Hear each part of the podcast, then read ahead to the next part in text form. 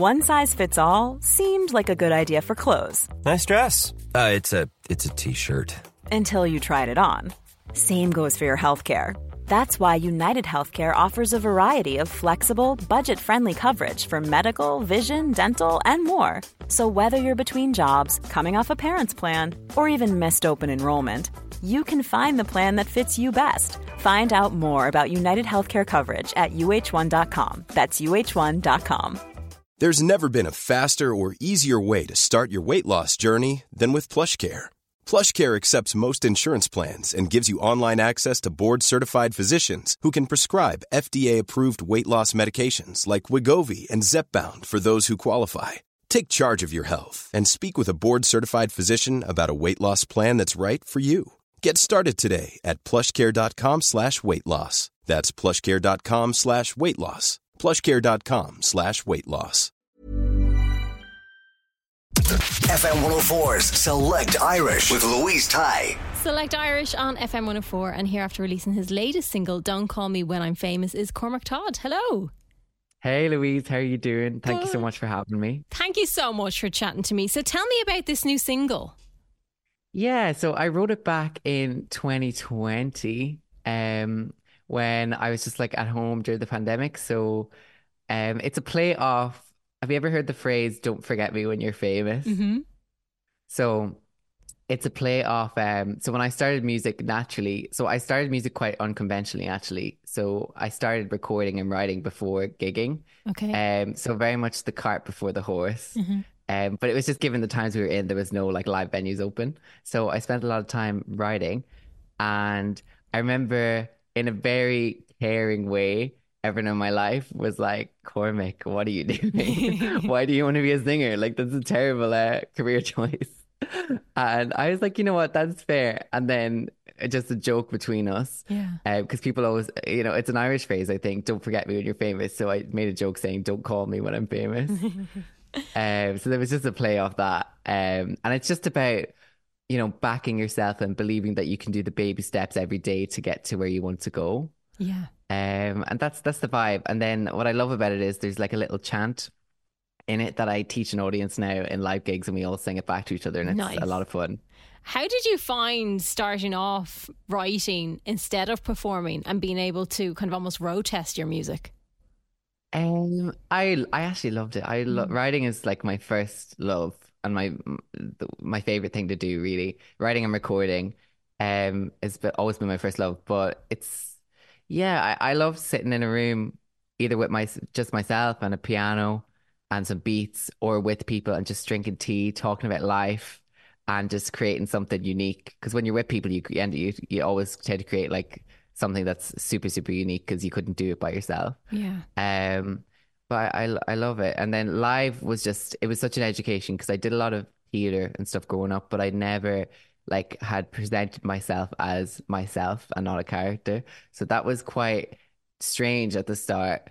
Um, to be getting up maybe two years ago, I started gigging. Um, getting up and just showing my own work and not hiding behind anything. So, but I, I love it now. It was a big, it was a big education. Um, to relax into. But now it's just it's we have such a ball now every time we get up and do do a set. Yeah, because it's quite different to theatre because I suppose 100%. theatre you're being somebody else most of the time, whereas this it was Yeah. 100% you. Yeah, so it's it's a lot more vulnerable. That's that's the big difference. Yeah. Um, it's a lot more vulnerable, and if they don't like it, they don't like your work.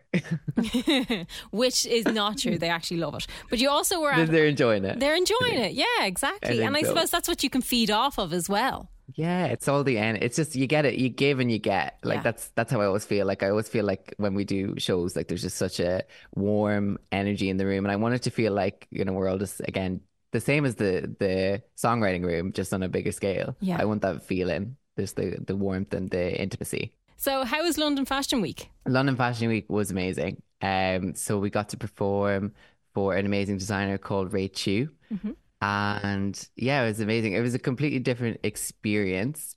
So normally, obviously, you just turn up to the gig and do the sound check. This was like all hair and makeup, loads of influencers, um, and it was cool because I have a big interest in fashion and sustainable fashion. So it was nice to like dip my toe and amalgamate music with that because that's the ultimate goal. How do you plan music for something like that? Um, so it's a similar thing regarding like you just you plan the set and you do the sound check, all those things, but it's just a different it's a different experience because you're there to kind of you're there to add ambiance and like perform, but it, it's also about the clothes. So it's a different style of gig. So you're potentially not teaching everybody a little chant and things like that. Um, but you're, you're there to provide like ambiance and get people in, in the groove to be susceptible to unique designs. And there's also really good vibes around those kind of events as well because people are there to have a good time and they're there to enjoy it.